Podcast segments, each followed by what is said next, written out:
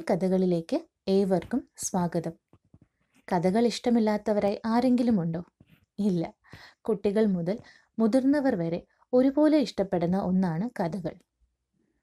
രാജകുമാരന്മാരുടെയും രാജകുമാരികളുടെയും പക്ഷികളുടെയും മൃഗങ്ങളുടെയും ദേവന്മാരുടെയും അസുരന്മാരുടെയും കഥകൾ ആരെയാണ് ആകർഷിക്കാത്തത്? പഞ്ചതന്ത്ര കഥകളും പുരാണ കഥകളും നാടോടി കഥകളും ബുദ്ധ കഥകളും അങ്ങനെ വേണ്ടുന്ന ഒട്ടനവധി കഥകൾ കോർത്തിണക്കിക്കൊണ്ടുള്ള ഒരു പോഡ്കാസ്റ്റാണ് കഥകൾ. ഞാൻ കഥയമ്മ.